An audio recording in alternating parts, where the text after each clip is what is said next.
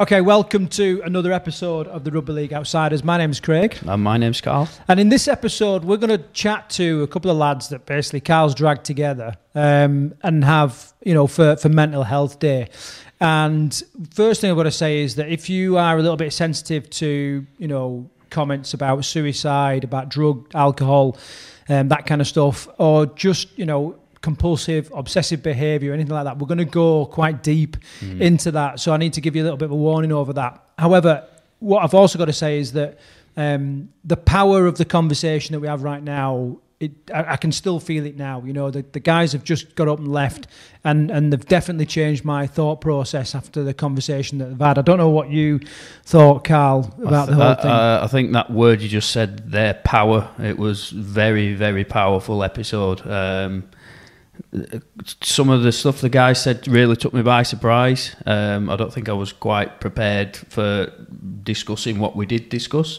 Um, but, you know, I think if this episode can help people, then it's, you know, it's played a part. So we're going to hear from um, Dan Robinson, who is a player at the Telford Raiders, and also his friend George Whitaker. And uh, both very, very courageously share their their um, their battles. Both very, very different, but some similarities in their story. So we're going to jump into that. Anything else, Carl, before we, we get into it? No, just uh, like I say, like, like what I've already said, um, it, it's a very powerful episode, and, and I hope it will help people. If that's, you know, that's the intention.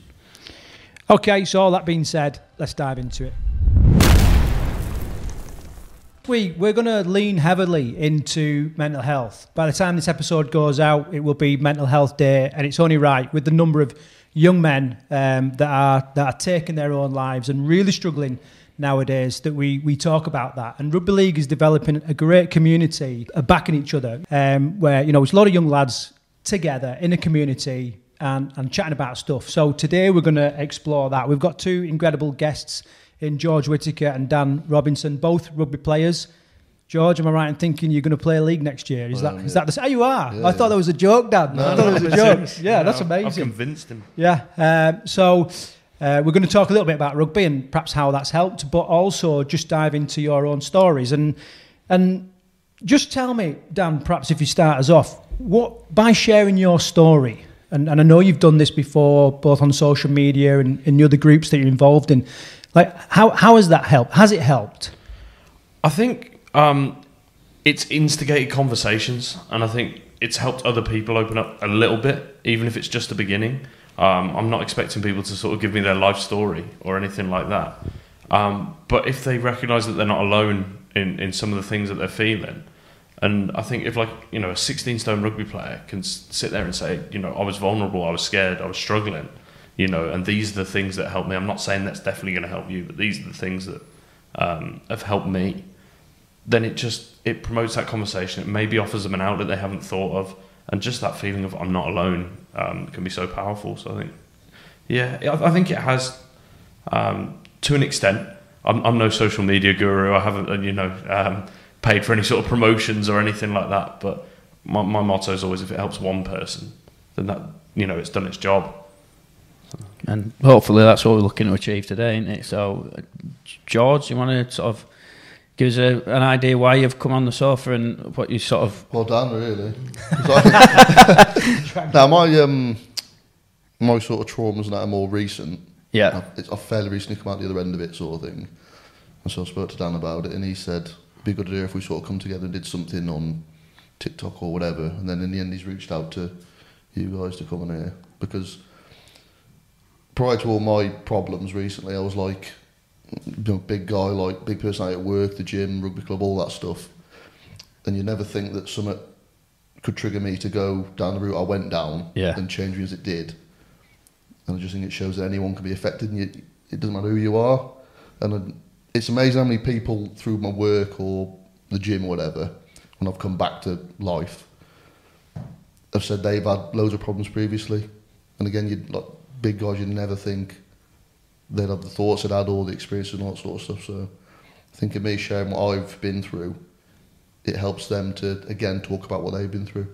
It's just like therapy for both sides, really. So I think, you know, obviously there are people listening now going, holy fuck, you know, what?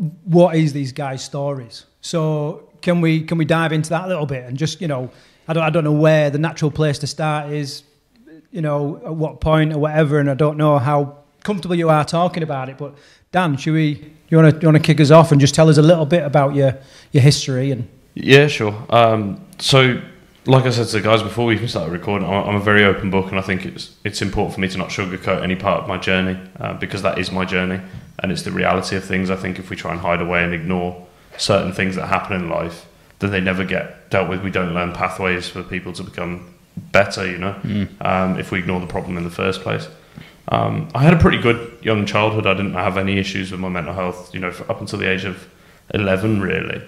Um, when I went to senior school, I um, I used to get the train to school, and um, there was a, there was a man that was, he sort of manipulated me, and I ended up being sexually abused for a few years.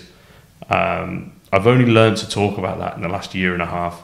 So for most of my life, I kept that secret from my parents, my family, friends, anyone. Nobody knew about it other than me, and it was sort of a hell of a weight to carry.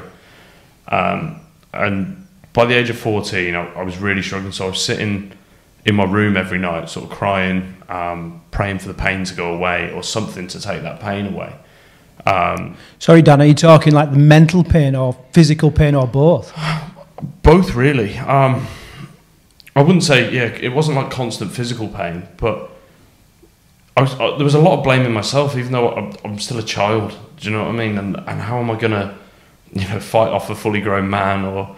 And I didn't fully understand it either, really. I didn't understand how I was being manipulated and things like that. Mm. Um, when I look back now, it's a lot easier to see some of those signs and, and, and things like that. But, yeah, I think I, there was a lot of why me? Why is this happening to me? Um, how do I deal with it? If I tell my parents about it and this is going on, my genuine fear in my head was, well, my dad's going to end up in prison because he's going to go commit a murder yeah. to, to this person. And he's going to end up in prison.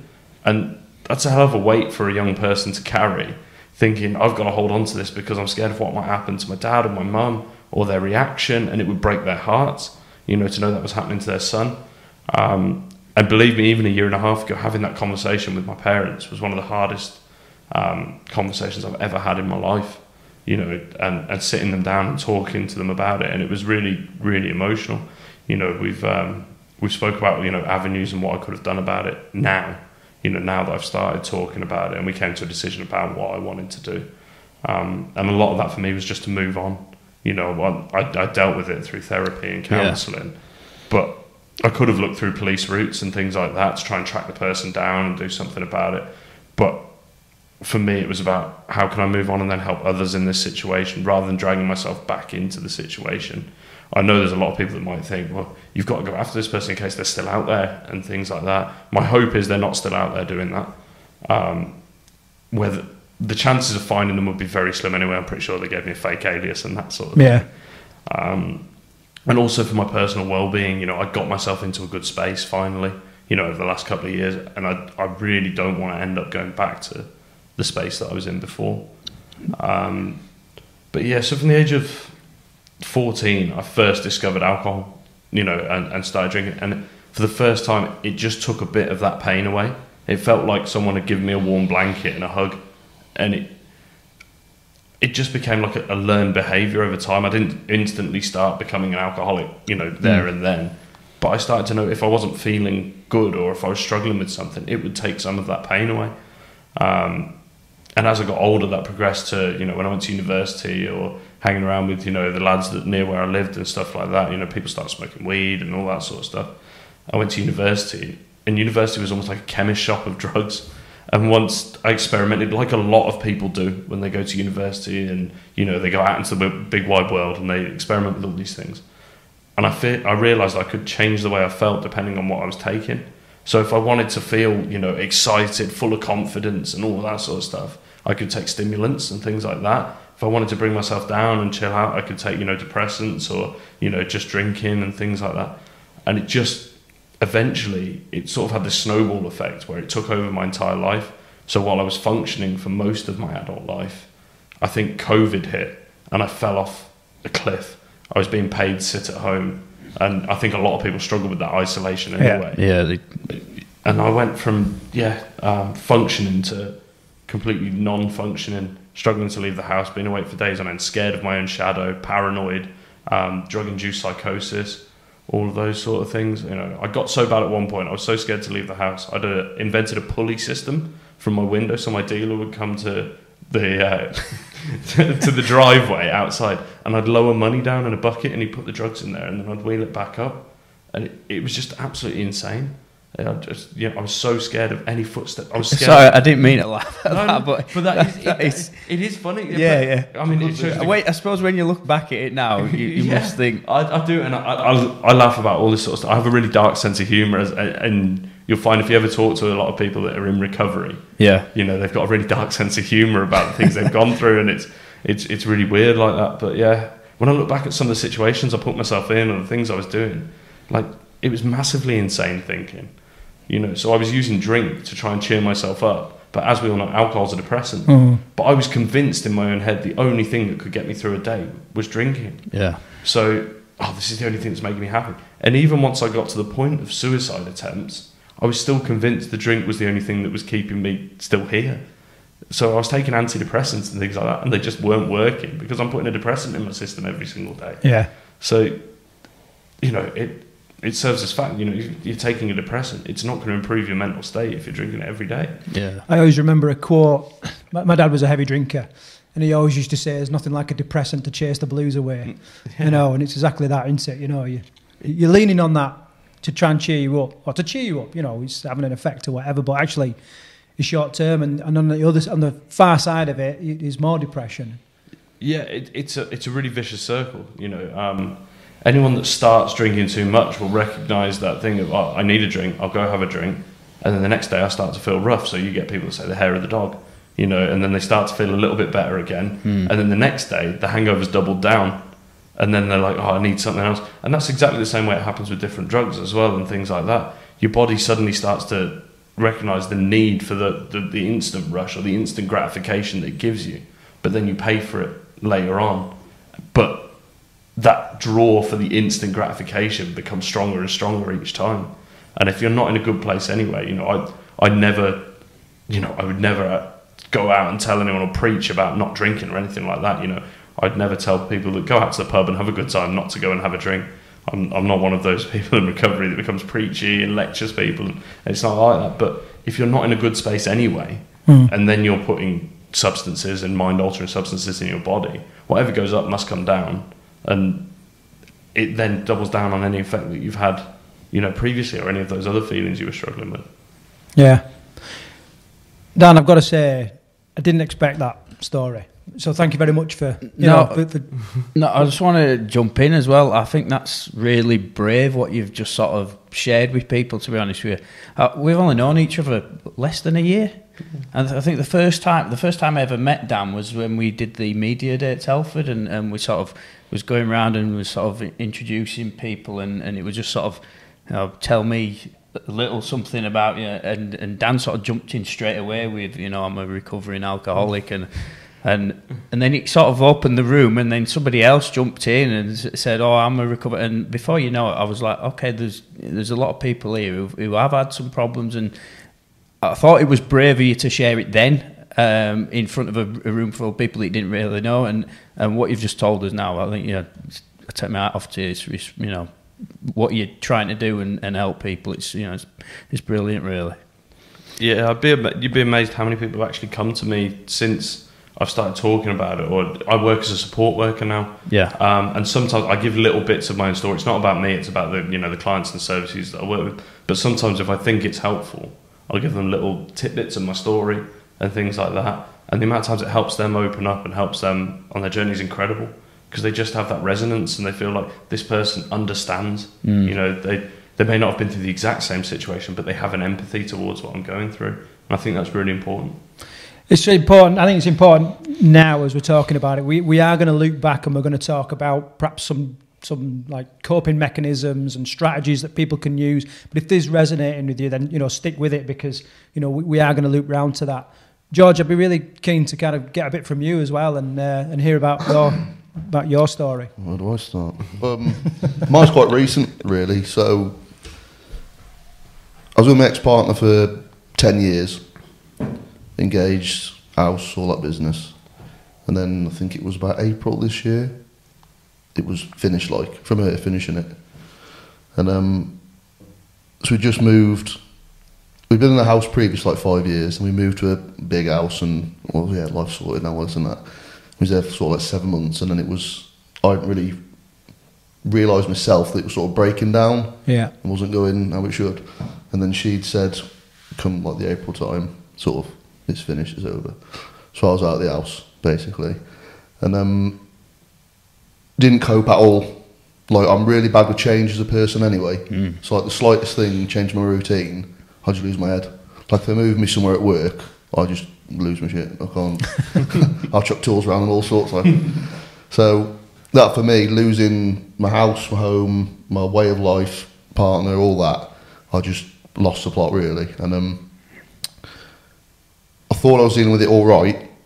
And then I, I moved to my sister's. I was sleeping in the conservatory, which wasn't great. That don't sound great. It's not great at all, no.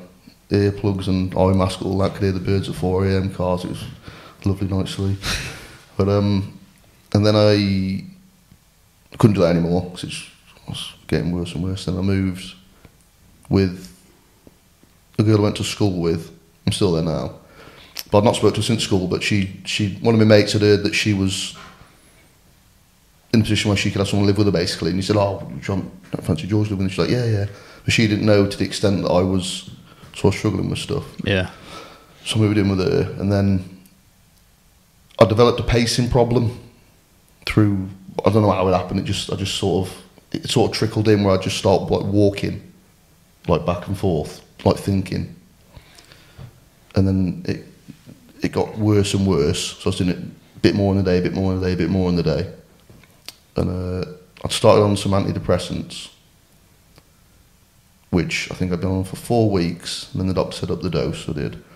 And then my mum, bless her, thought, I'll go on Google, because he's not getting better yet. And then she read that there's all these side effects, and she said, oh, he's not getting better, he's got to come off them. And at this point, I wasn't really able to make decisions for myself, because I was just gone. Yeah. So I was like, yeah, I'll just, whatever, I'll just go on with what my mum says, sort of thing. And so she rang doctors or whatever, and they said, like, to, to wean me off, it's like, don't take one this day, take one this day, don't take one this day, take one this day, then stop. Which is probably the worst thing you can do, because that's basically cold turkey. And you ain't supposed to do that, you're supposed to see your doctor and have them tell you properly. So then I basically, within a few days of that, I had like massive withdrawal from it. And I wasn't sleeping, I was getting like an hour of sleep a night. And the pacing got worse and worse and worse. And then I got back on them, but I had to sort of, the pacing business hadn't, hadn't been fixed, it got worse and worse. And so then it was at a point where I was literally doing like two hundred thousand steps a day, like just back and forth. Like, it sounds crazy, yeah, doesn't it? And it well, is, honestly, I couldn't help it. I get up at six a m and in the bedroom I just start walking, backs and forwards in the bedroom, go downstairs about one o'clock, walk in the kitchen till five, then go to my mum and dad's, walk at theirs until eight, go home, do it until one a m and then go to sleep. For about four months I was doing that. Just no way you could, I just couldn't you could break, sort of, break no, the cycle. I, cu- I couldn't sit down for like thirty seconds. It was like my body was like, get up, get up, get up, get up, get up, get up, nothing's all right, nothing's all right, get up, get up. I'd have to get up and start walking. It, it got to a point where I dropped, I was like sixteen and a half stone, like gym in lad, all, all this sort of stuff. And I dropped to twelve stone and I was just, there's nothing of me, but I, like, I'd look at myself in the mirror, I wouldn't recognise myself. But while I was doing all this walking, I was thinking the same thoughts every single day over and over in my head, of things I should have done differently, things I shouldn't have said, I should have said, if I'd have done this, it'd have been all right, and all this stuff. And like, so almost like, to the point where I was going in this kitchen where I am, like I was sweating like mad and just walked back and forwards, and like my head was rocking. If I'd have seen mis- now, if I'd have seen myself now, what I was doing, I'd have gone, he, he is a lunatic, he needs, he needs put in somewhere, because that ain't normal. Like my feet were all, they're scarred now, my feet. My feet were all cut and bleeding and swollen, and it was horrific, but I just couldn't stop it. But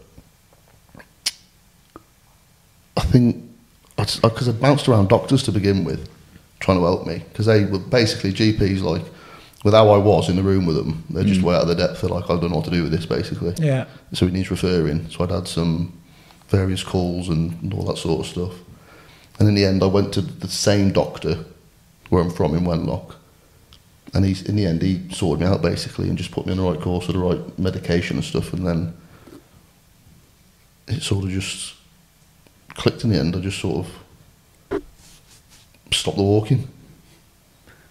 But what, bringing it into rugby, what sort of, I think, was a turning point for me was one of the lads, because you'd all mess me, hadn't you, flat out, and I was just talking to him, ignoring everyone because I couldn't deal with it. Yeah.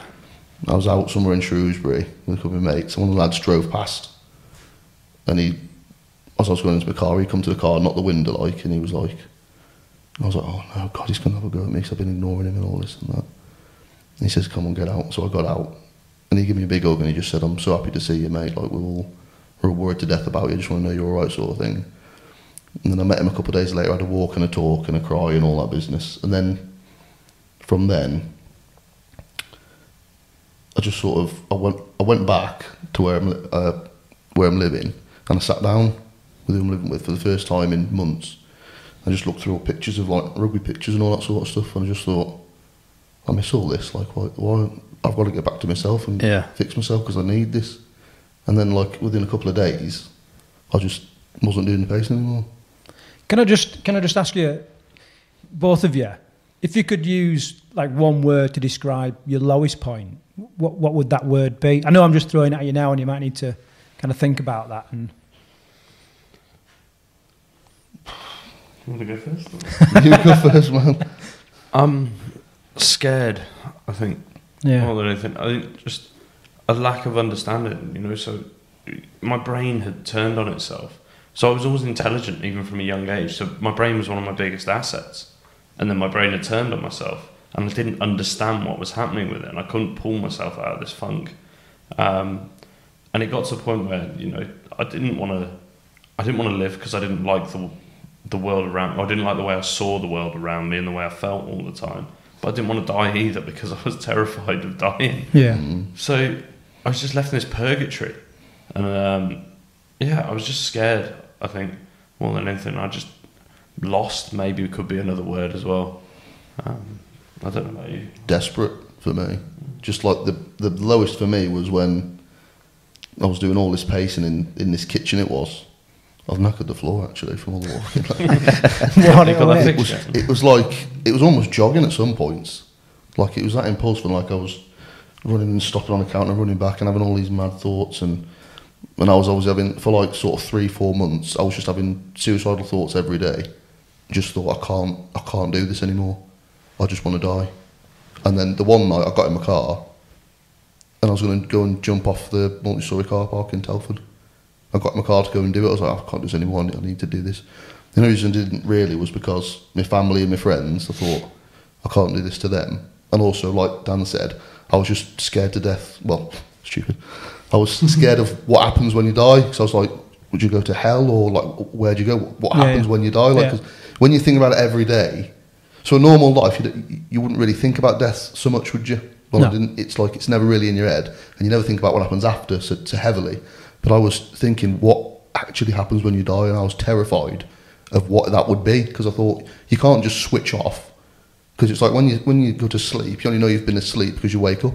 So what happens when you're just not alive anymore? And it's terrifying, isn't it? It's honestly. Yeah.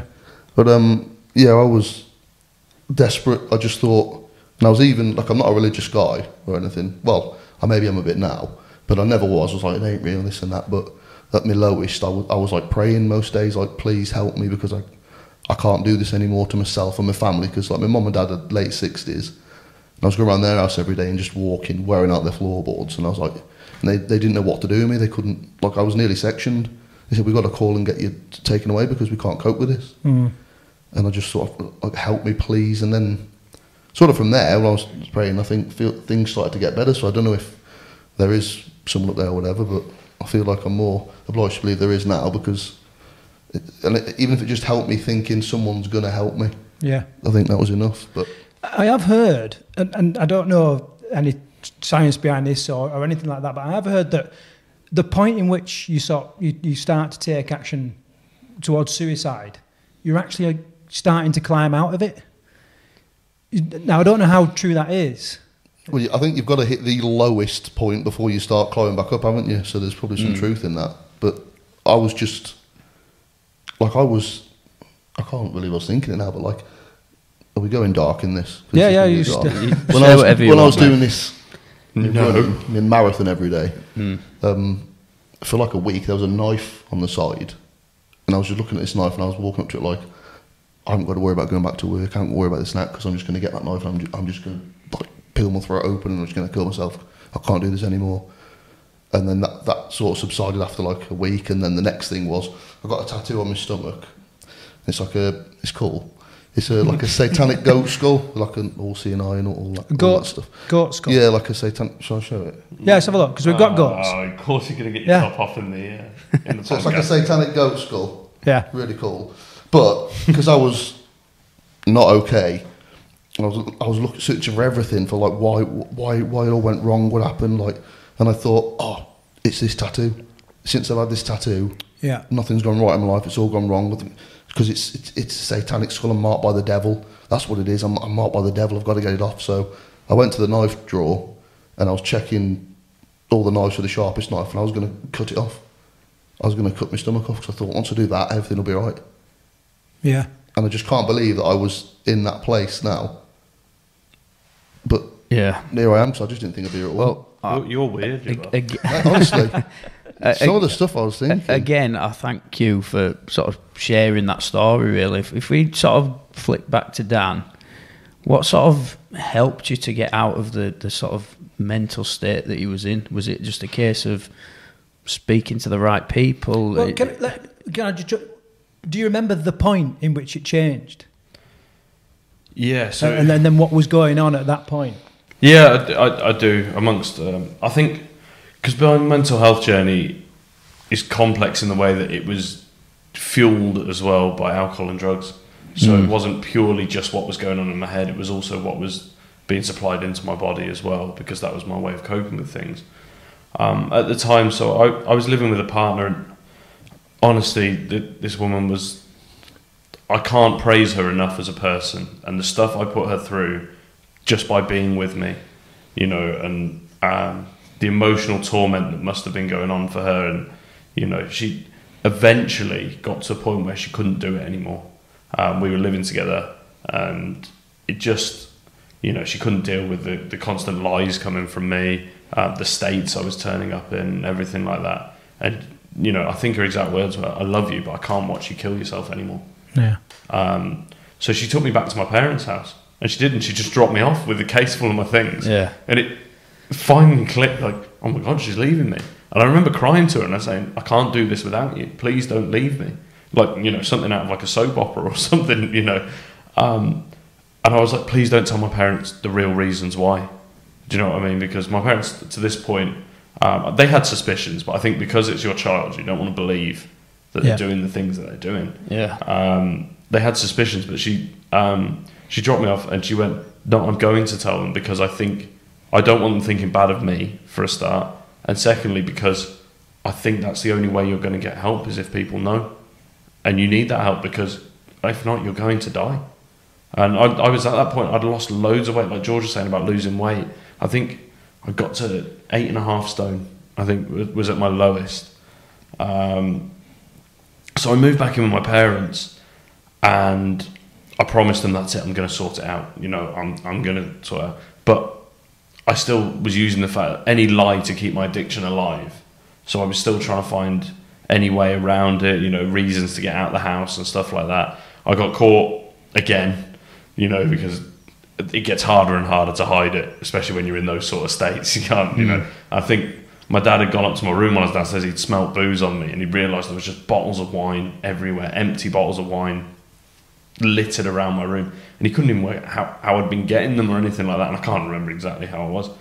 Um, and at that point, once I'd been caught, I panicked, and I ran away from home. And I just literally, like a child, just running out the door. How old was you now, Dan, at this I'm, point? I'm, so I was twenty-eight. At this point? twenty-eight, yeah. So it would have been, yeah, twenty. I'm thirty now. So just over... I think I'm two years and two months now, clean and sober.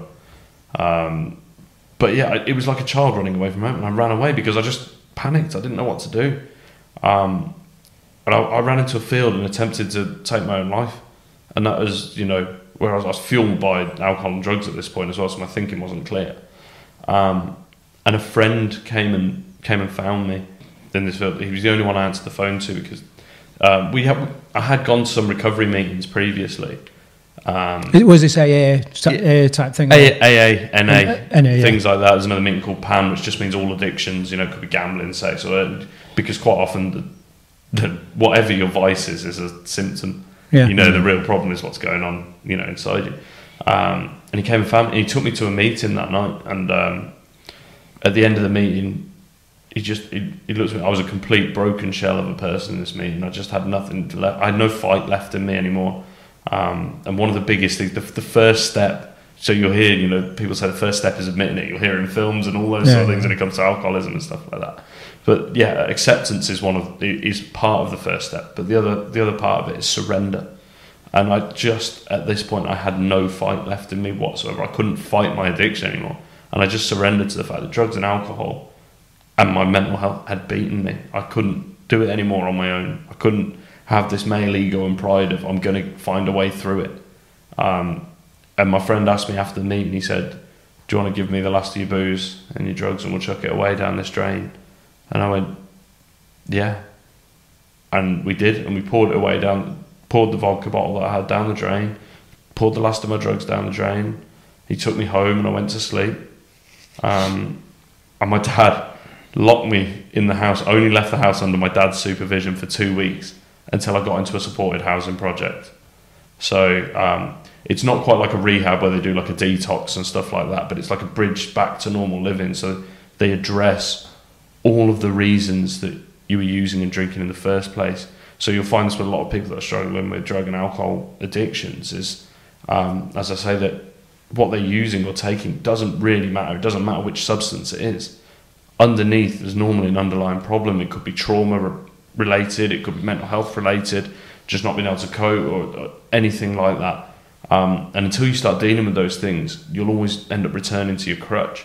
So I needed that support that was on hand, you know, seven days a week, living in a house with other people going through the same thing, and finally some understanding of why I felt the way I did that I'd never understood for most of my life. And I think that, for me, was the biggest turning point. So um, that partner I was with at the time, sadly we're not together anymore, but not for those reasons. We did actually get back together while I was in recovery. Right. Um, and we ended for, for normal relationship ending reasons. You know, we had a chat like adults and decided, you know, it wasn't working. But I was really happy we were able to at least reconcile, and I managed to make amends and, you know, and say, you know, I'm sorry and thank you, you know, for, for helping you out. For everything yeah. she'd done for me. You know, she, she's a saint, and I, I credit part of me still being here on this planet to her. Um, and then my parents as well, what they, they did for me. And then Um, this friend that was in recovery, you know, he's a family friend. He's someone I used to session with, you know, back in the day, and he turned his life around through the help of meetings and other friends, and he passed that on then, you know, by taking me along. And that's one of the beautiful things about how it works in those meetings. It's just, you know... Um, can, can you just explain, you know, if, if someone is struggling and, and they go along to one of these meetings, what, what they can sort of expect from something like that? Sure. So, firstly, if if you need to find a meeting in your, in your local area, whether be it N A or A A, whatever your primary uh, thing is, N A is Narcotics Anonymous, by the way, so it's a branch of Alcoholics Anonymous. Right. Um, if you need to find any meetings, you can literally just type into Google A A U K or N A U K and put in your postcode, and it will give you all the meetings in the local area, what times, when, and that sort of thing. Um, in terms of what to expect, so the meetings are anonymous for a start. I know it's in the name, but people don't always believe that that's what it is. But, you know, I, I've met plenty of people at meetings that I knew from other walks of life, but, you know, they were going there and, and seeking help, and they didn't want other people in the rest of their life to know. And that's, you know, it's for them if they if they don't want people to know. I'm quite open about my story, but other people aren't, so and that, mm. that's absolutely fine. Um, but what I did find in meetings was there was people who'd had the same problems as me, some potentially worse, some maybe not so bad, you know, but it was bad enough for them, and that's, you know, that's what matters. And they were stood around laughing, joking, having, sharing tea and coffee, biscuits, cakes and things like that.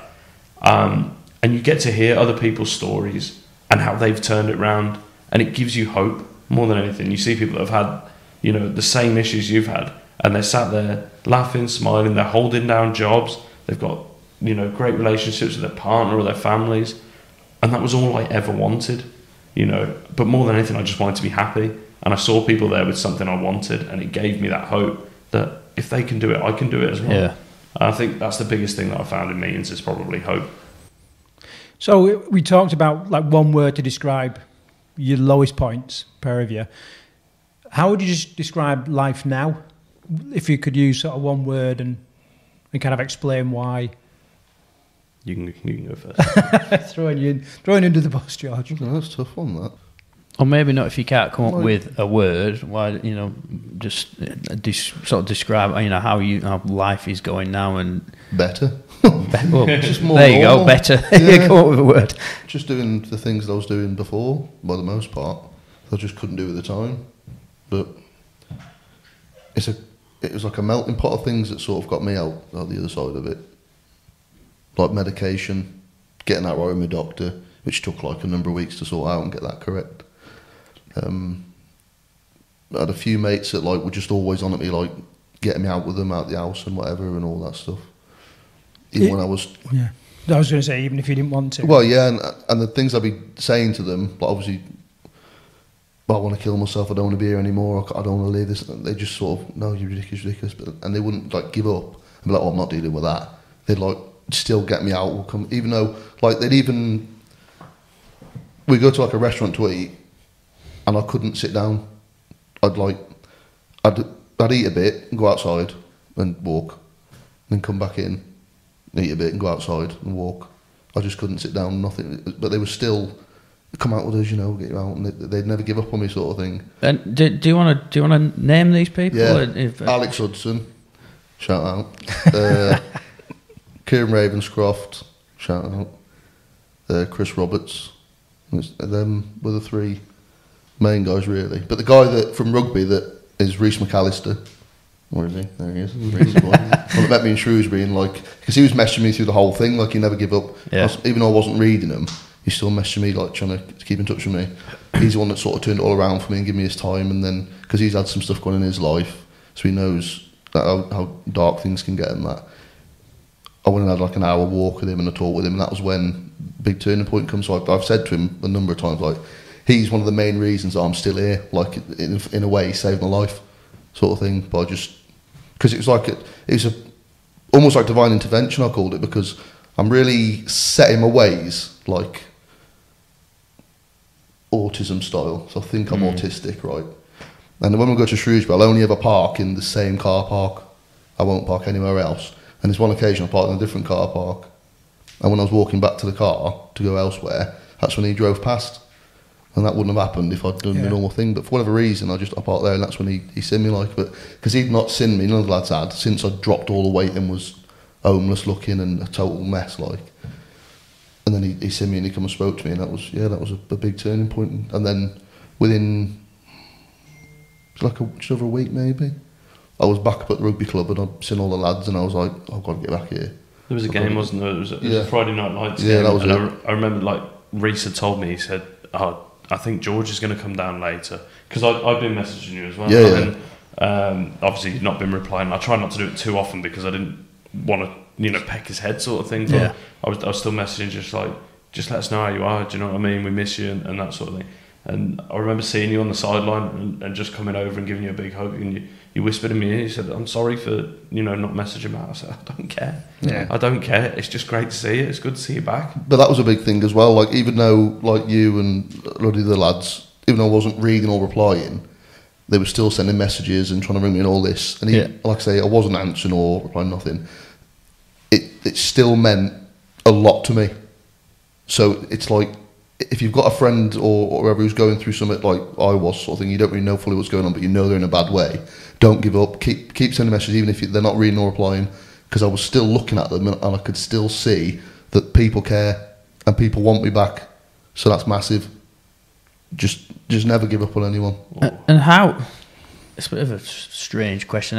How long did, would you said it, it took you until you sort of you thought you was back on a, you know, back on the right path? Was it quite quite a quick? It sort of just went like that, yeah. Yeah, because uh, we got two different sorts of From, stories here, aren't we? It, really? It was like it was sort of a steady burner, where I think that because the doctor got me, Doctor Lonsdale, much better luck, shout out. he, he's a great bloke. He got me on the right track, but like when he first seen me, I, I brought my mum and dad in to see him, and I was walking about in his his, his office like his.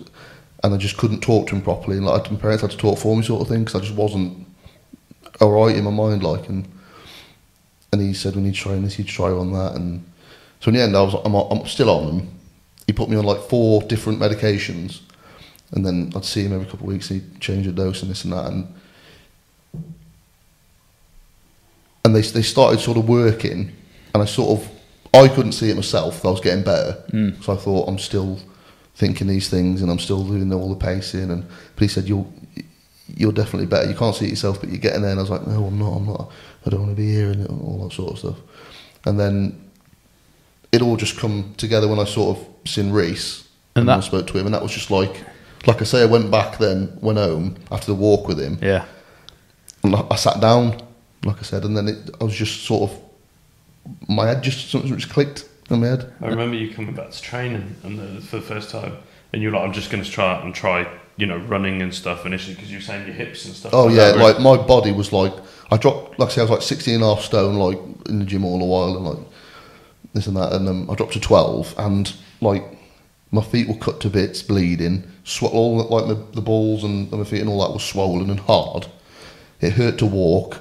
My knees were hurting and all crunchy and knackered, like. My hips were hurting, my groin was in bits because I couldn't, like I say, I was doing like basically a marathon every day, like two hundred thousand steps, and I just couldn't stop it. And bottom of my back was in bits, and it just hurt to, to move around. But it was amazing, like you, your aim was for Christmas. So mm. you, you said, I yeah. want to be back playing by Christmas, and that was your aim. We've now had you back halfway through September. Yeah. So it shows you the speed that once it's you started feeling better, and you were back doing those normality. Th- normality. How quickly things changed, and you got back in the gym, and you mm. got back and all all that sort of stuff, and your body's got all that sort of memory from before. I put from eating how I was before and back in the gym and that over a week and a half, I put on a stone and a half. It seems that it's like just, listening to your story, it seems that like when you're sort of describing it, that that moment when you've decided you're going back into the rugby environment and you're back with your mates, it seems to me, listening to you, that that's the sort of moment you, you sort of have started to recognise that you you're getting better, or you're, yeah. you're certainly there. It was, and I, and I want to be better. Yeah, because I'd sort of when it was really bad, I'd sort of resigned myself to, and my family said it to me the same thing. Like they were like. When's this going to stop? When are you going to stop the walking? What, what can we do? Is this just you forever now? And I was like, yeah, I can't stop it. I want to. I really want to, but I just can't. I couldn't sit down and watch telly with my, my mum and dad like in the room. I just have to get back up again. And just I was walking in the bedroom, so I was out of the way. I wanted to be there with them, but I just I was in the bedroom like that. It almost sounds like O C D to an extent. Well, it, the doctor said to me, obsessive compulsive disorder. Mm-hmm. That's part of what antidepressants sort of fix as well, isn't it? It's O C D, P T S D. Um, depression, anxiety, all that stuff. But the doctor actually said to me, this is his diagnosis in the end, because the other doctors I'd seen had bounced around like five different ones with Teldoc, I think it is. Mm. They diagnosed it as situational depression or reactive depression. But he said to me, you've got the worst case of P T S D I've ever seen.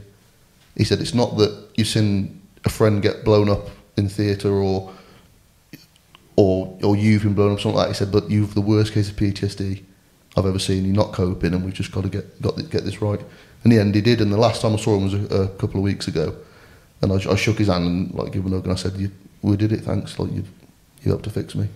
There's there's a couple of things I want to say. So I read a quote today, as you do on Facebook and everything, and it said, "I'm not a hugger. Like I just don't like hugging. I don't like saying goodbye to anyone or anything like that. I'm just like whatever, just go."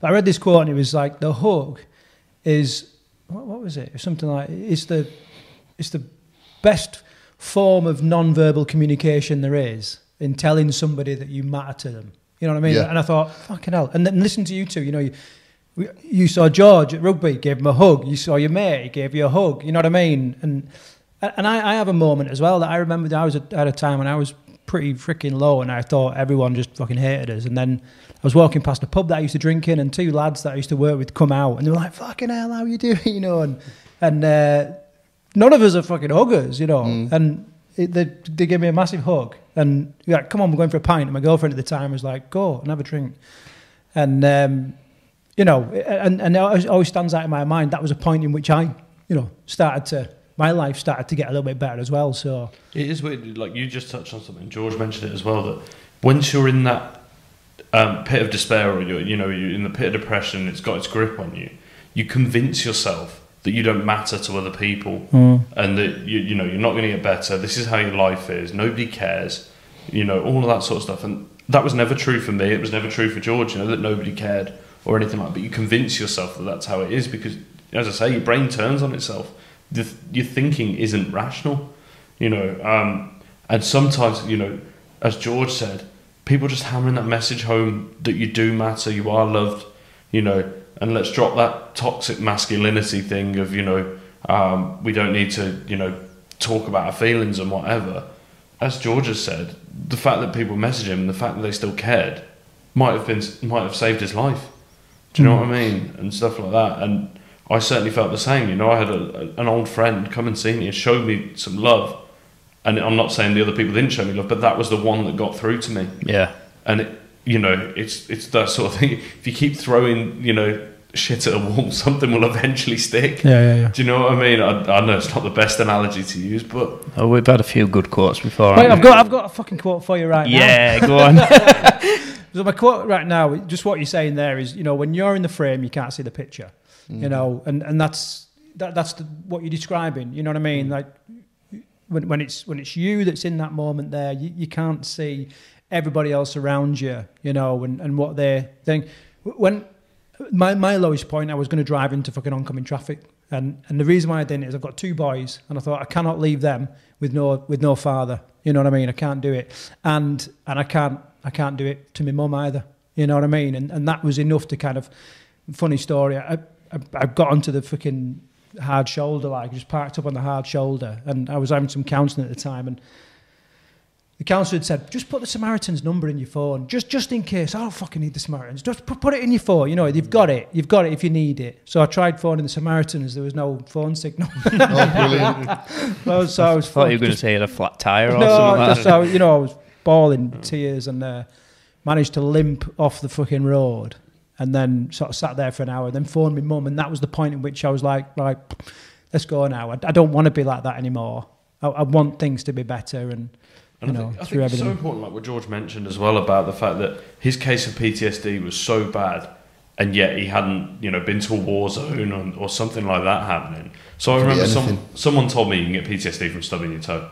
Do you know what I mean? It no, can, you can. And it's your reaction. And, and there's also there's also something called P T S D C, P T S D complex, and and it can be just a series of events. You know, it can be things that have happened, you know, whilst you were growing up that you haven't processed right, or well, I don't want to say it's right or wrong, but you've you've processed it in a certain way, and, and now it's affecting you know. So, yeah, yeah, it doesn't have to be. And and to be honest, my, my background is military-like. You know, I. Every every conflict over the last fifteen years I was involved in, and uh, Afghan and Iraq, I was in the initial invasion. I thought you were going to say you caused. No, I, I've got some great stories about fucking causing a war. But anyway, um, when because I, I was having I was having you know counselling for P T S D, and I thought it was going to be bomb blasts, you know, firefights, fucking ambush, all this kind of shit. And when we boiled it all down, it was it was none of that. It was none of that. Like, all that stuff I could fucking handle and process and all this kind of stuff. And it was it was other stuff, you know, softer stuff that just absolutely took me by surprise. And when I when I spoke about it and kind of worked out what I felt about it and thought about it and, and, and you know, spoke, spoke to a professional about it, everything else fell away. You know, it was just absolutely bizarre. I think as well, like, you know, there's very, very few people who go through their whole life without a period of struggle. And it could be caused by anything, you know. Um, it, as, as George says, you know, it, there was no sign it was going to happen. Something's happened; it's just triggered it off. And I think it's important, even if you, you know, up to this point haven't struggled, just to be aware of, you know, if something does happen, and I hope it doesn't happen. you know, to you. And I hope you don't have to go through those struggles, each and every person, but if you do, just have an idea of where you might be able to, you know, seek help, or, or you know, um, what your friends might be able to do. If if one of your friends starts struggling, just have an idea. We're not asking you to be a qualified counsellor. Just check know, in. Or a therapist, yeah. Just That's all it takes. Just ask you, all right, mate? Yeah. That's enough. I'm just going to throw something out, bring it back to the, the back to rugby slightly, and I think we could probably all answer this one. Is um, you know, how much do you think team sport plays in keeping someone's mental health in check? Massive. It has been for me, yeah. because that was like, like I say, I sat down and looked at all the pictures, and and it wasn't as as much as just playing the game, which that was a big part of it, because I love yeah. to play, but it was the lads, and I was like, I, all the little bits that come with it, like talking to lads through the week about the games or the game or training, going to training, in the change rooms, having the crack, all that stuff, like away days, all that stuff. That's what, that's such a big part of it. And they're your brothers, aren't they? Mm. On and off the field, and that, that was proven by, like, my case still trying to, like, call me and message me and all that. Like, it was more those lads doing it than some of, like, my best mates. Like, yeah. just constantly, you're right, you're right, because you're with them all the time, aren't you? Like, through the season, it's like at least three times a week. But I just wanted to get back to to that. There's that familiarity there yeah. as well, isn't there, what you were talking about earlier? Yeah, exactly. I think, yeah, for me, um, as much as obviously it's a form of exercise that's giving you, you know, um, an endorphin release anyway, and it's, with rugby being the way it is and its physicality, mm. it, it's stress release in general from life, you know, because you, you're putting all that adrenaline and everything into it. By the time you get to a Saturday night after you're done, you know, and you sat down with your takeaway or whatever it is, you're knackered, but you feel good. If if you've had a win, you feel good anyway, you know, not um, the other way around. But more than anything, for eighty minutes on a Saturday, nothing else in my life matters apart from trying to win a game of rugby yeah. with my mates. So everything that stresses me out in the week or gets on top of me, and I'm still like this now because things will get on top of me. Life throws curveballs all the time. You know, work can be stressful or anything like that. All I think is just get through to Saturday, you know, and then once I get through to Saturday, for that eighty minutes, nothing else matters, you know. Yeah, and, yeah. and I just feel, I feel free, and all I'm concentrating on is, is the game and the next play, or, you know, stuff like that. And it just has that really freeing, you know, thing. I've I've said it to you a couple of times, haven't I, this year. I, it, rugby to me is, on team sport generally, is is a release. It like like you've exactly what you've just pointed out. I think that's probably why I'm struggling to retire, to be honest with you, because I, uh, without it, I'm I, I, I, do, I do struggle. Like I'm I'm quite a calm person, but stuff will boil up in... What? No, hang on, hang on. hang on. You've seen his team talks, right? That, well, they, they, this is what I was. This is what I was just about to get to. If you'd see, if you see me at work and, and things like that, and, and home life, and I think you, you, people would always say I'm quite a calm person. You get me on that rugby pitch for eighty minutes, and I turn into an absolute animal, because it is just that release. And let's say, team talks, that is, that, that's the start of it. That's when it starts coming out, and, and like I say, it resets me. Play for eighty minutes, you reset again for next week, and then... And it's changed my outlook, you know, what I've been through, you know, through my twenties and stuff like that. I'm rugby, so when I was younger, I was all about winning, you know, it was it was all about that, be all and end all of winning. And don't get me wrong, I still want to win every time I step onto the field, I'm competitive, but it no longer ruins my whole weekend if I don't win. Yeah. I'm just so grateful to be taking part, enjoying it, being there with my mates, having the laugh in the clubhouse afterwards. And the way my life is now, I'm just so grateful for that. That almost the result, it's not inconsequential, but it doesn't have that. Um, it, it, I don't afford it the ability to ruin my week or my weekend like it would have done previously.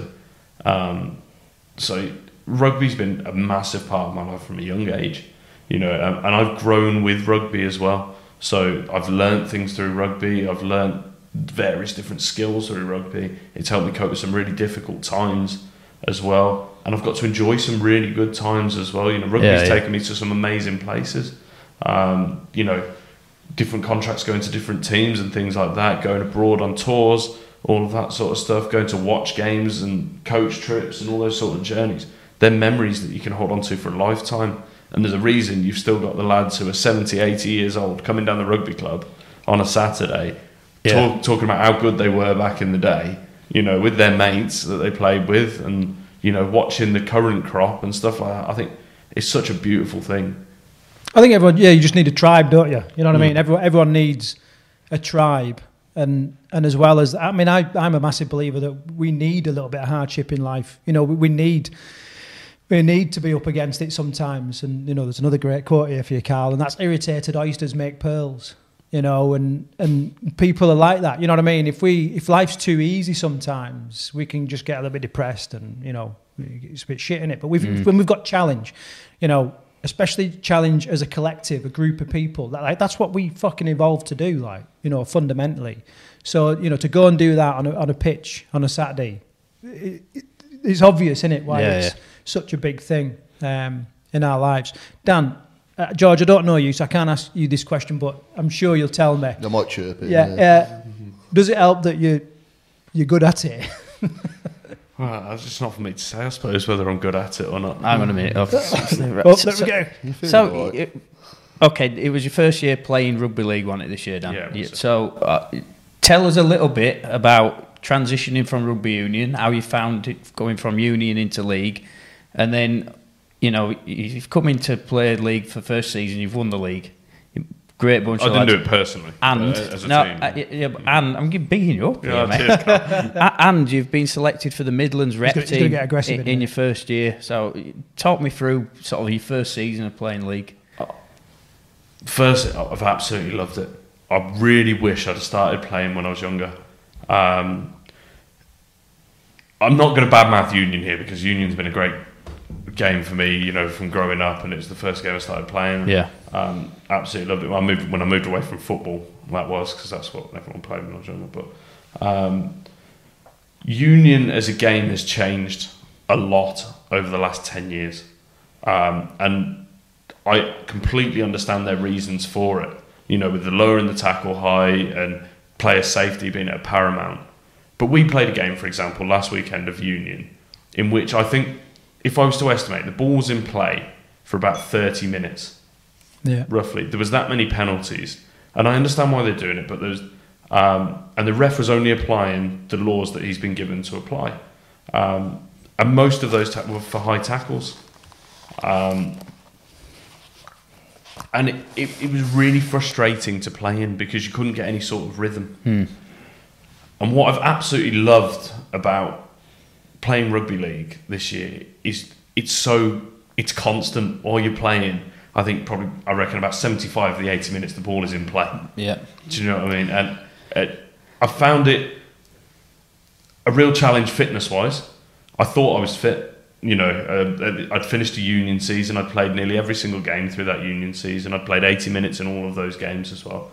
I thought I was really fit. And then when you're playing in league, it's a completely different level of fitness. You don't. I'm a back in union, so you don't get the breaks that you get at a line out, a scrum, when there's penalties, things like that. It's right. There's a penalty, and we're going again. And yeah. then you, you're defending, you know, and if you've got to defend repeat sets, you know, when you're defending two or three sets in a row, and if they ca- if they're carrying down your side of the field as well over and over, and you're making four or five tackles in those two or three sets, and you're having to get up ten metres, back ten metres, you know, all of that sort of stuff. I found that a real challenge. There's a reason rugby league shorts don't have pockets in it. yeah. I've, I've absolutely, I've found the challenge of, of playing in the summer as well. You know, I'm I'm not the most tanned of tanned of blokes, mm. and you know, when when you get in those days where it's, when it, when it's thirty odd degrees. And it's boiling hot. That, that that comes with a challenge. But also, I love playing running rugby. Mm. So when you're in the middle of winter and you're playing rugby union, it's minus two. You know, you're not playing the most glamorous of rugby. You kick into corners and hoping yeah, yeah. your pack does a job. Whereas in league, you know, it is, it is just, yeah, you get the ball through the hands and you play. And you're just playing what's in front of you all the time. There's not as much preset calling and things like that. And I think it does highlight all the strengths of my game. I think that's why I've taken to it so well. You know, like one of the strongest parts of my game is my running You're game. You're a running player, aren't you? Yeah, and I love to see space in front of me and attack it and get my hands on the ball. And Raiders, you know, it took me a little bit of time in the first few training sessions to get used to the playing the ball and stuff like that. But once once you get all of that stuff, it's a lot more simple a game to pick up and play than Union is. I think Union's so complicated, the breakdown and stuff like that. There's a lot of nuances that you have to learn, scrummaging. If you want to come into rugby union and become a pro, there's an awful lot you got trouble. You've got to learn. you've, there's an awful lot you've got yeah. to learn about, you know, scrummaging and, and stuff like that. Whereas league, and I've seen it with the women's team, especially at Raiders this year. Some of those have never played rugby before. Some are still very new to rugby. Some have been playing union for a while, but they haven't had the same chance to work on their core skills of the passing, tackling, running. And league gives them eighty minutes where you're focusing on all of those skills. So some of these women that have been playing for Telford Raiders this year have, have now come back to rugby union, and their confidence in their skills has gone through the roof. Mm. And it's and it's great to see. And, and this is what I love now, that it's, there doesn't seem to be that same animosity between the two codes. Or, or at least there doesn't seem to be at Telford anyway. It's because half our squad play both. Half our squad do play both, which is which is helpful. But both codes are benefiting from players coming yeah, across, yeah. and yeah. and you know, um, but yeah, personally, it's been it's been a hell of a journey on the first season to to be Midlands finalists, to win, to win the Midlands final, um, to get to the Harry Jepsen final. Unfortunately, we came just short. Um, on another day, I, I genuinely think that could have gone another way. I think we got back to yeah. within four points. Um, fine margins sometimes. Um, and then to get to represent this Sunday just gone, uh, Midlands against uh, you know a team from London, a team from the west of England, a team from the east of England. And you know we come second in that tournament, and the only team that came above us were London, and we knew London would be strong. Yeah. And there wasn't um, much difference between the two sides. I think they scored two tries and, and we ended up with none. We had, I think, one held up over the line. Um, and one they just dotted down over the line before before we got there, and one of their tries came from a charge down kick that he didn't even charge it down, it just landed in his belly and he ran the length of the field. do you know do you know what I mean? It, it just, and the guy put some force into the kick as well, and it just stuck, you know, and sometimes you just have to go, well, that's unlucky, but mm. um, it was a real adventure, and it's something I've really enjoyed. Like, I know people talk about, oh, there's Southern England scouts here, and you know there's um, the game's going to be on video, and people might get a call and stuff like that. To be honest, I never expected to get to be playing in the first team for Telford Raiders, so to then be doing that consistently and to be scoring tries and con- contributing to the team, and then to be selected for Midlands and, and stuff like that. Everything has been a bonus from that point on, and that's the way I saw it on Sunday. I didn't feel any pressure playing because I was like, yeah. I, I didn't ever expect to be here in the first yeah. place. So it's, it's all been a bonus, it's been, and it's been a really great journey. I'm looking forward to next season already. I've absolutely loved it. Yeah, and you've you've dragging George along. Yeah. So yeah, they've been trying to drag me along for the last five or six years. To be fair, it's, I just Damn. wasn't allowed. I, I, but by the way, um, any guest that comes on a rugby league podcast is uh, contractually obliged to play rugby league next season. So uh, sorry, mate, you're in. No, I will.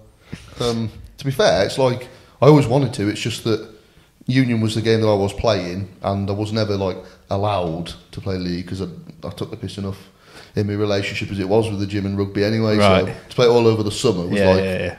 It's on. A big commitment playing yeah. twelve months of the year, isn't it? So, but oh, now, I, now I can. So, but like my dad's northern, my dad's from Doncaster, like so he's rugby league over Union all the way, and he's always gone on at me to play league and. So now I'm going to. So. Sounds like yeah. a sensible man, his yeah, dad. Yeah. I just want to so bring it back to uh, recovery and you know and, and rebuilding your lives and all that kind of stuff. Now, obviously, you, you two know each other really well. What similarities do you see in you know picking yourself up again and getting back on your feet? Talking about it. That's a big thing, isn't it? Yeah, it's massive.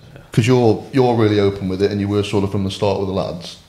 And for me, when I was ready to come back and people asked, I just say, I'll tell you how it is. And then I, I actually did like a, a load of stories on my Instagram for people that like know me or know like know of me but like following all that, just so if there's any questions of where I've been and what's happened, I just put it all out there, like the lot and load of stories. So, and I had loads of people come out sort of out the woodwork to say that I hadn't spoke to in years and years from college or school or whatever, saying, Jesus, like I didn't, didn't this was going on, mate, I'm really sorry, and you're really brave from putting this out there and sort of thing. And if you ever need to talk to someone that's totally impartial, come and come and have a chat. So that was really good. Well, well communication obviously a two-way thing, and so w- what I want to get at is, or what what I want to talk talk about now is, what was the best way you found that that people received what you were saying? Does that make sense? Like, you know, because obviously it takes some listening. Do you want?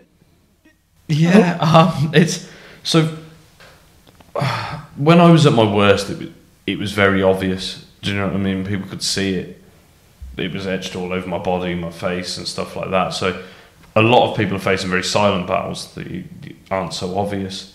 Um, and for any of those people, you know, that there's a lot of people struggling who you would never think on a day-to-day basis are struggling. You know, we, we see it a lot with, with comedians, you know, when they take their own lives tragically yeah. and, and things like that. And I, I think one of the reasons they try and make people smile so much is because they know what it feels like to feel sad, and they want to bring that joy to other people's lives. And at least that's the way I see it anyway. And um, I think it's really difficult because as human beings, we're not mind readers. So, you know, I have my laugh at work or with the rugby lads or whatever, but unless it's etched all over someone's body and face, it's really hard for me to know if somebody else is struggling. So my biggest advice to anyone would be, even if it's, you know, something that seems inconsequential to you or seems so small to you, just if it's causing you to struggle, please, please, please just open up to someone. I would rather sit there and talk to you for hours on end about something you thought wasn't important than to read your name in an obituary. You know, because you didn't feel like you could talk to anyone, you thought people would laugh it off or anything like that. You know, there's no there's no problem too small, there's no problem too big. Um, I'm not telling you I'm going to have all the answers when you speak to me. Um, but, but I think sometimes you you don't want people to give you an answer, do you? You know, no, you just, just want to... someone to listen. Mm. Yeah. Yeah, definitely. I think, yeah, I was. Des- I I didn't know how I felt for most of my life. You know, I couldn't expect someone else to understand how I felt when I didn't know. I didn't understand my feelings or anything like that. Um, but if I'd have been able to open up earlier, you know, like I said, it's only in the last year and a half I learned to talk about the things I went through as a child. If I'd managed to do that at the age of fifteen or sixteen, then who knows, you know, where, where my life would have gone from there. Do you know what I mean? How much easier it might have been through yeah. my twenties. Obviously, we don't know sliding doors and all, all that sort of stuff. Um, but there's a real chance. I, I attempted to take my own life on three separate occasions. There was a definite possibility I wouldn't be sat here now. Um, but if I'd have opened up when I was younger, if I'd have felt able to do that, then, you know, it could potentially save someone's life. Um, so, yeah, my, my biggest advice to anyone is if, if you feel able to, please just talk to anyone, whoever it might be. You know, I wouldn't say just talk to anyone, like, you yeah. know, find someone random in the street because they might look a little bit weird, but someone you feel comfortable with, or, you know, f- someone you feel like is a professional in that field or might have some understanding. I think that was massive for me, finding the right help. Yeah. Do you know, do you know what I mean? So be that through a doctor or um, through people in meetings who understood how I felt. But yeah, please just open up if you're struggling. Hmm. Got anything? Um, no, I think probably now would be a good time to sort of... Is there any sort of recommended charities that you want to put out there? And if people are out there struggling, you know, is that, is there anybody you would recommend that they get in touch with? For me, that it was for my own personal situation. Nothing anybody really said would help. Right. So I, like my mates, because I was saying the same things to everyone. Like, oh, my life's over. I've got nothing to live for. I've totally ruined my life. There's no point being alive anymore. I'm not going to kill myself. I want to die, and I've got no reason to live, and nobody wants me anyway, and all this sort. And I was saying the same sort of people all the time. It didn't matter what they said to me. Whether it was my, my best mates, mates, the lads, like a doctor, like I had uh, a phone call, a psychiatrist. I said the same stuff to him, and, and nothing anyone was saying helped because I didn't want to hear it. I just wanted to say this is what I'm feeling and thinking, and that's it. So that's that's how it is. That's what's going to happen, and that's final. So it doesn't matter what you say, I'm not all right. But it's just, I think the doctors for me was, obviously friends helped a lot in the end, but getting medication right for me was also massive. Yeah. Because without that, as well as the other bits, I don't think I'd be that way I'm now. Enabled, and like the certain things they that I was they put me on relaxed my walking, which like helped me get normality back and go out more, and so I couldn't leave the house or anything like that sort of thing. But yeah, listen to your doctor is the biggest thing for that's, me. That's yeah, that's a, massive that's strong advice, isn't it? Because like, like I said, my mum, bless her, went on Google and decided she's a, a doctor, and like, like we this. all do these yeah. days, yeah. And um, I should have gone to a doctor and said, "Shall I stop taking them?" He said, "No, absolutely don't stop taking them, but listen to your doctor. Mm. Get a good doctor." and listen to him and do what he says. I'll try Don't think that. You know better. Don't go on Google, because Google's ridiculous and says all sorts of stuff. Yeah. Just listen to your doctor. That's I, I, I did that once. I tried to take myself off my antidepressants, just went cold turkey. And for the, for the first two days, I felt an awful lot better because I, I had none of the side effects, and I still had the half-life of the uh, the good effects from the tablets. I think it was after day three, I just absolutely went off a cliff, and I felt, for want of a better word, mental. Mm-hmm. Like, I just completely, yeah, I was, I was um, hyperactive, I couldn't control my thoughts, I was twitching, all sorts, and it... it they're really powerful drugs, uh, antidepressants and things like that. So if you do it correctly and you go through a reduced plan with your doctor and stuff like that, you won't feel those massively harmful sort of side effects of going cold turkey. But like with anything, if you're putting anything in your body every single day over an extended period, if your body doesn't have that, your body doesn't like a sudden change going on inside. So yeah, always act on the advice of health professionals. But people often forget this when they're talking to their doctor as well. You're always more than welcome to have your opinion or say to them how you feel. So for a long time in my life, I was terrified of going on to antidepressants. So I would sit there and talk to my doctor and try all the other avenues first. Mm. And I did. I tried cognitive behavioural therapy, neuro-linguistic programming, hypnosis. I think I tried a witch doctor at some point, herbal remedy. Oh, was that? Yeah. Good. No, it, it didn't work for me, is what I'd say. I'd never, you know. Um, what else did I try? Yeah, herbal remedies. Um, I tried various different apps and things like that. I tried meditation. Um, I actually do meditate now, and it, it, it's really helpful to me and, and like calming my mind down. But I've had someone teach me how to do it rather than me just trying to sit there and achieve enlightenment within about five minutes. It, it didn't quite work like that. Um, but yeah, I tried all of those avenues first. And for some people, those avenues are enough. I think my problem was when I did sort of cognitive behavioural therapy and counselling and things like that, I didn't have a good rapport with the people that I was doing it with. Mm. Um, I did have some that I did have a good rapport with, but maybe I wasn't in the right place at the time to be doing the therapy as well. But if you get the right one and they know and they understand what you're going through and stuff like that, sometimes that's enough for people. Before we need to look at medications and stuff like that. But ultimately, if, if you need medication, it's nothing to be ashamed of, to say my body is not releasing enough dopamine or serotonin, you know, to put me on a certain level. Or, you know, I can't control my impulsiveness and things like that.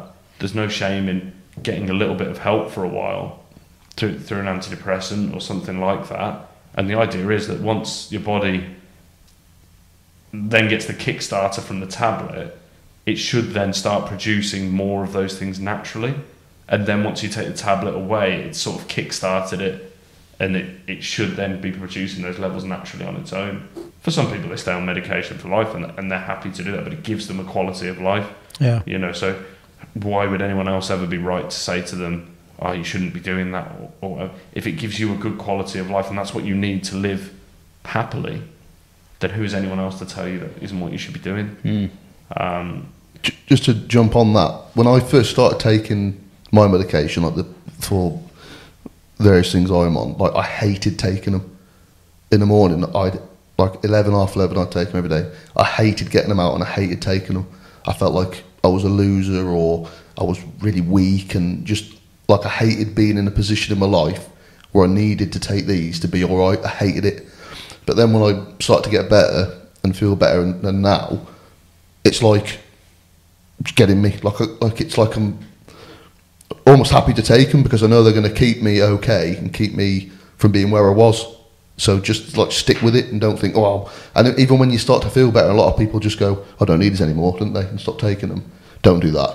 That's terrible, terrible for you. But, but well, yeah, I, I, I can, I could probably, probably share something with you. I, w- I was on antidepressants for a, a short period of time, uh, sertraline, and I, on, I, one of them. Yeah. I did exactly that. I oh, I'm fixed. I, I, I yeah, I decided I don't need these. These I, I shouldn't be taking these. I'm, I'm all right. I've I fixed myself. I'm coming off of these, and I just stopped taking them. I didn't take any advice from doctor. Mm. Absolutely nothing. I think it was three days in, like exactly as it, I was in an absolute mess. I, I didn't know what the fucking hell we're doing. I didn't know what we're yeah. doing.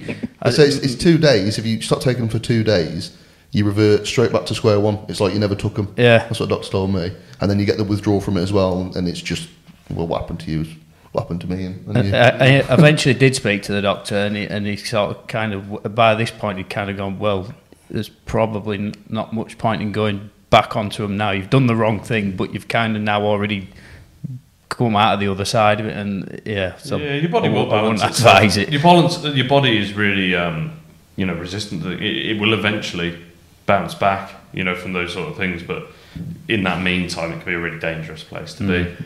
I just wanted to bring it back quickly to um, Carl. You asked about organisations and things like that, and charities. Um, yeah. So I'm quite fortunate because of, of working as a support worker now. I sort of liaise with a lot of sort of mental health and um, addiction-based organisations. I think uh, T- Telford Mind, or Mind is based all around the U K, so Telford Mind is the one I have experience with. Um, but Mind do some really amazing work. Sorry, just hitting your microphone. Um, they do some amazing work with people and their, and their mental health um, issues. Um, again, as George said, G P is still one of one of the biggest ones. Um, I A P T.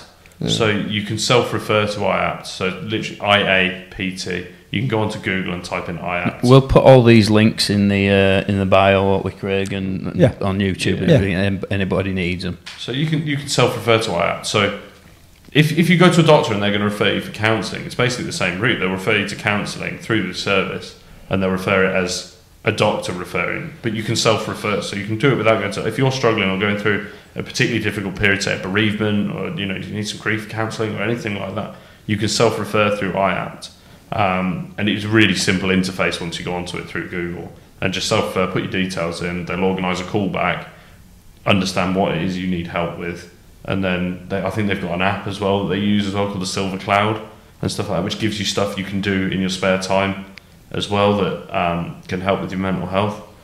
Um, Samaritans is another one. Um, if you're really at sort of crisis point and things like that, um, please call someone before you take any drastic action. Mm. Um, Samaritans, you know, they've got some amazing people that, that are doing God's work, you know, um, on the ends of those phones. Um, and they can be the genuine difference, you know, between life and death for people. Um, another one is Crisis. Um, they, they're helping people, and I think you had some experience with Crisis. Well, yeah, they tried to put me on to them, but I was in such a state I just didn't. But they gave me all the relevant numbers and that, so, yeah, so I imagine they could have helped, but the way I was, I was just... Yeah, so Crisis is another one um, that, that's so helpful when it comes to people's mental health. And once they hit, you know, at work, if, if someone hits um, a real a real bad patch um, and they're starting to make really bad decisions and not thinking rationally at all, then Crisis is someone we would look at using. Um, on a smaller scale, there's you know places so like I, I volunteered at the Arc in Shrewsbury for a while, which is a homeless day centre, and they're helping people out just on the days when people have hit that rock bottom and stuff like that, just helping people with forms, doing their washing, stuff like that. So there's people that you know the, the project that I'm a part of now, Better Tomorrow, that offer me supported housing. You know they've got mental health teams there. You know they've got um, an addiction team, um, and it's all run by people who. They've been through the project themselves, or you know, it's um, lived experience. You know, all the people that work there, so they have a brilliant understanding of what people are going through. And you have organisations like that all over the country. There's there's ones in Birmingham that I know of. I think um, there's, there's Lindale, and then there's places in uh, Lindale and Changes, and then you've got places in Warsaw like Seasons, which is a detox centre that are doing the same things, and you'll find them all over the country. Yeah. So if, uh, I know this is a mental health episode, but people are struggling with addiction as well. There are plenty of places locally, as well yeah. as N A and A A meetings. Um, but yeah, the, there's so many brilliant charities that are working with people with mental health. I just wish they had more funding. I genuinely do, because like there's waiting time sometimes when somebody needs to see a counsellor through the N H S, and that's nothing to do with the NHS's fault whatsoever. You know, it's the standard problems that, that a lot of places have had since COVID, of, you know, being understaffed and overwhelmed and, and things like that. I, I wish they had more funding there. You know, we have more people doing it that were able to, um, to help people through this. Well, the, the call out of the psychiatrist, I think that took my doctor, Doctor Lonsdale, homie. Shouting he, um, him out again. He... Uh, He put it forward that I needed to sort of see a psychiatrist for what, what I was dealing with and stuff, and I think it took like two or three weeks to get the phone call, and it was just It was a video call. Yeah. And so, like, like you were saying with, with the funding thing, if, if I'd have been able to go there and see them face to face, that would help me so much more than just over, like, a video call, because yeah. I, I'm not good on a phone. Like, I don't like phone calls, I don't like video calls, I can't gauge people's response and say what I want to say properly, so the face-to-face thing would have been massive for me, so yeah, it's just a shame there's no funding for that, really. Yeah, it's, and I think the stigma over mental health has been changing. People are talking now, and it's becoming um, a bigger, I wouldn't say it's a bigger issue, but it's something that's being focused on more and more, and there are more and more services offering to help people have a better understanding and Um, all those sort of things, because people are finally starting to talk about it, you know, all that stuff that thirty, forty years ago people weren't talking about because you were seen as soft or mm. whatever it might be. Um, people are, are getting the help that they need, and there are, there are more and more of these organisations, and there's more people going into those fields and wanting to help. Um, it's just a case of uh, they just still need that support, because people can't always afford private counselling. I, you know, I, I did some private counselling for a while, and yes, I could get a counsellor that day if I needed one, but I had to have the money available to, yeah. to do that. And a lot of people don't have that. You know, um, private detox from uh, al- alcohol or drug abuse can cost you up to like three grand for a week. Do you know what I mean? It's to stay there for a week, and that's because of also some of the stuff that they need and the, the medications and stuff they need to put you safely through a detox. But, you know, the average person, especially if they've been struggling with alcoholism and addiction, and they've been spending all their money on drugs and booze, doesn't have three grand to go and spend to get themselves into detox. Yeah. They have to go on really long waiting lists. So while they're on a waiting list, they're still having to drink or use to prevent themselves from having horrendous withdrawal. And the whole time they're doing that, they're, they're still dicing with their life. You know, if they've made that decision, they want to stop. I, my genuine belief is we need to find a way of being able to give people the options to stop there and then, you know, if they make that decision, because it might be too late, you know, in eight, nine weeks' time. Um, but the people that are in these charities at the moment are doing amazing, amazing work, and uh, thank you to each and every one of them. You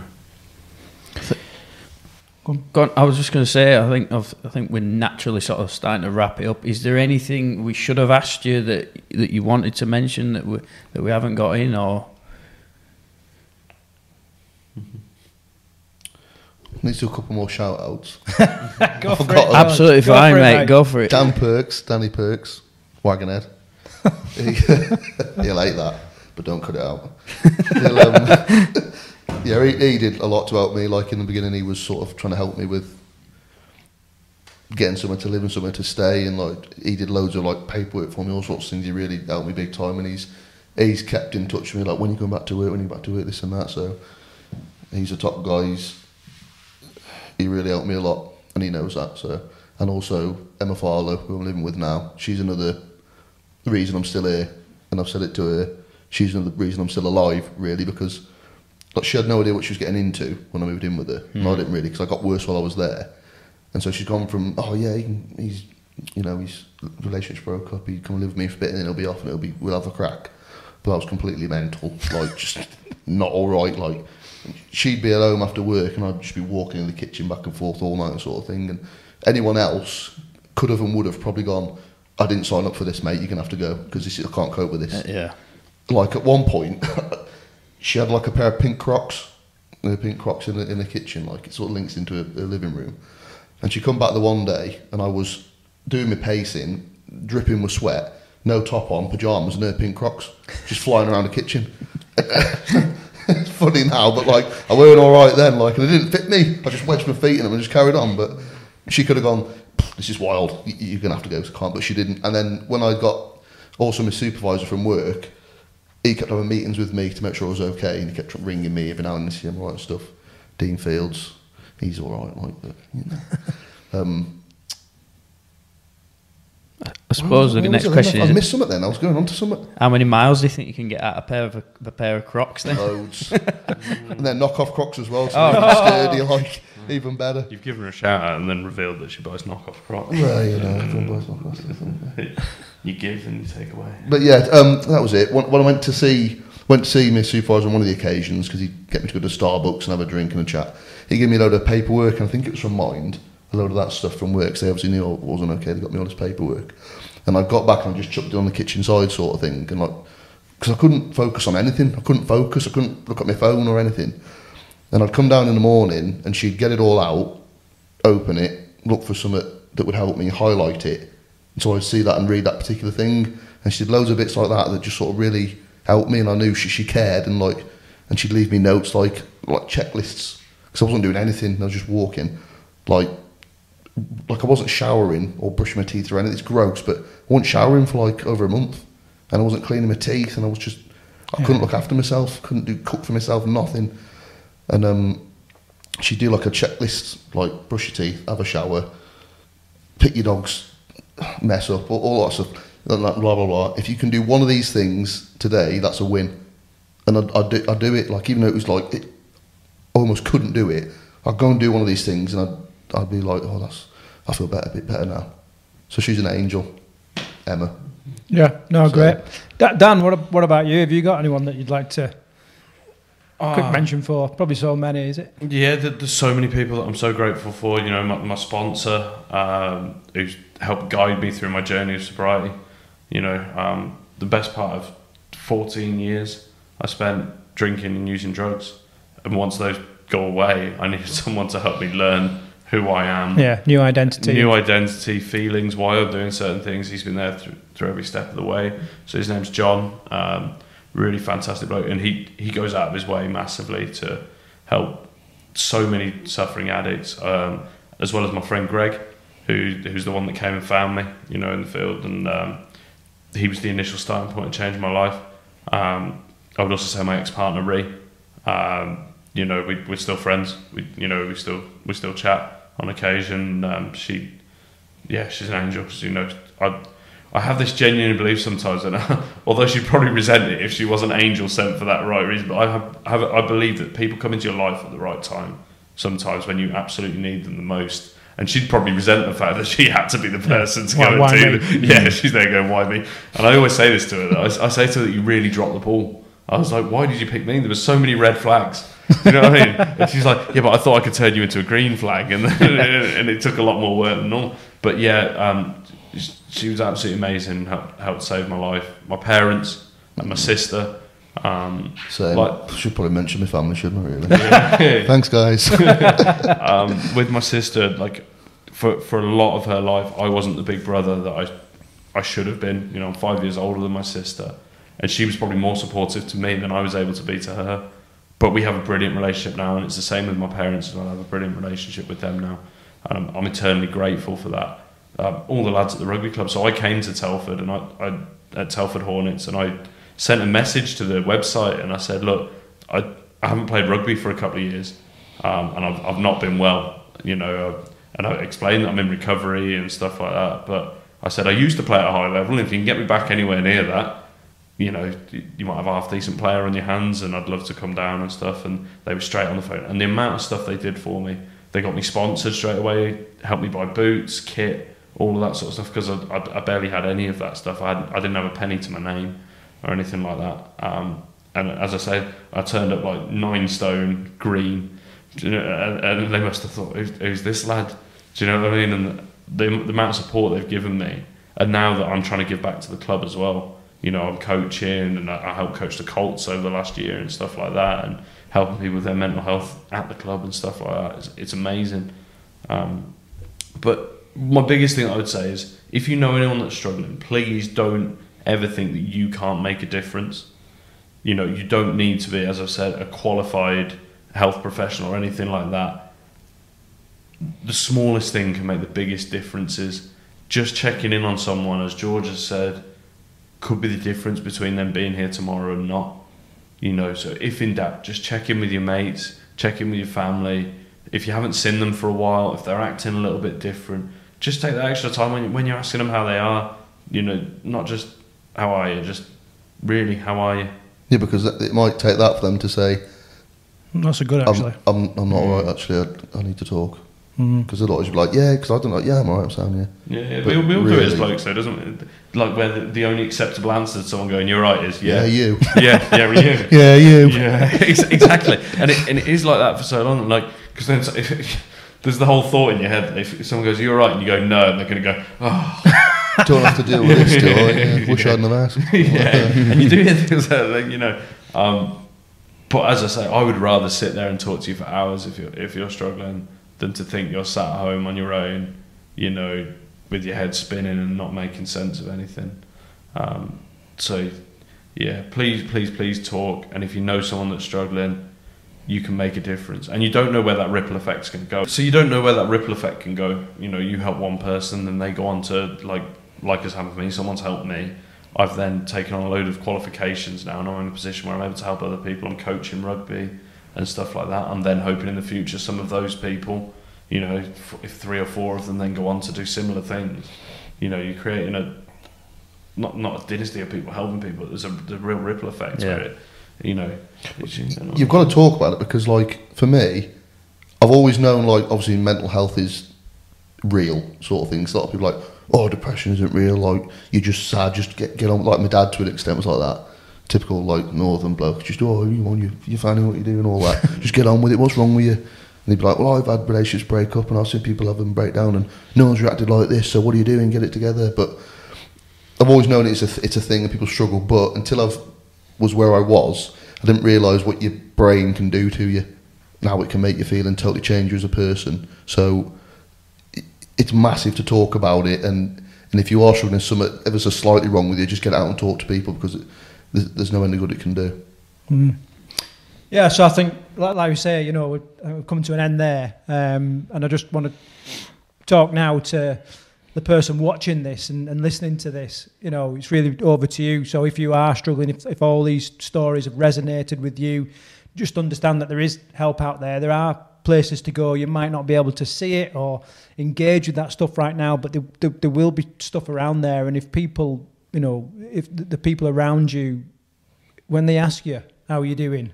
Just be honest. Mm. You know what I mean? Mm. It might not be the right place, the right time, but even if you just key something up and say, look, at some point I just I could do with a little bit of a word and a little bit of a a release, you know, whatever. Um, you got to do it. You got to do it. And um, and then the other thing is, if there's other people around you that are displaying behaviour that isn't normal for them, because I know, you know, we're we're in the world of rugby, there's some nutters around, you know what mm, I mean? But, you know, if it's not normal for them, then, you know, keep keep checking in and, and, and look after your fucking teammates, because, uh, you know, there's too many young lads taking their own lives, and we need to we need to fucking cut that out. So yeah. It's been... Sorry, Carl. I, I was just going to probably say exactly the same as what Go you were going to say. Yeah. I was, so uh, one more shout-out? No, fucking hell, George! One more. Go on. Get the camera on me. Oh, yeah. Go. Sorry, mate. Sorry. Go, go. Belly, belly. Should never give up. Right. Guys, it's... Thank you for sharing your stories. Um, it's... It, like I say, I, I think it's been incredibly brave what you've said, and, you know, how honest and open you've been. Um, and, you know, if this helps one person, then it's been absolutely worthwhile, yeah. Hasn't it? Mm-hmm. Right. So thank, thanks, for, thanks for, for coming on. No, thanks for having us and giving us a platform to be able to, you know, as I say, I'm no social media guru and stuff like that. So having a platform to be able to speak to, about it is, is really important. So thank you. Yeah, yeah. Thank you. Um, we, we've had the privilege of talking to some amazing people this series. You know, mm. we did an episode before about all the best clips and all that. Uh, tonight is the point in which I feel the most privileged. Yeah. You know, just just to hear your story and, you know, and, and for you sharing that. So thanks from me. Um, good effort, Cal, lining this up, because it's been an absolute belter. So, for what it's worth, lads, I think you're absolute fucking heroes. You know, keep doing what you're doing, and, and I'll definitely, you know, keep an eye on, on what you're up to and, and seeing the effect you're having on, on other people. I'll leave it to you, Cal, to do the mic drop. I, I, do you know what? I think because these guys have been such, such such inspiration, I think on this occasion we'll just let you have the last sort of thirty seconds. Can we get one of them T-shirts? There's a few people want these. We're, we're working on it. Yeah, I think every every guest should get a T-shirt. Well, we have got a little we have got a little gift. Shit prize is coming, yeah. Yeah. For, for next series, every guest's going to get a, a little shit prize. Mm, but yeah. uh, no, I've, I've absolutely. It's a real professional setup. It is, it's mega. Can't yeah. believe it. Yeah. I thought we'd be in a little box garage and did just you? dithering freezing cold and all that. yeah. yeah. yeah. No, um, thank you for having us on, guys. And um, as as Carl said, you know, if you can just help one person, um, really appreciate it. I'm really glad, you know, George has come along and, and sort of got involved in this journey with me of, you know, sharing the story, um, spread the message. Um, you know, we we need to pick each other up, you know, not not putting anyone else down, you know, um, pick each other up, and let's let's be the best we can be. Nice one. Cheers. Cheers, lads. Well done. Yeah.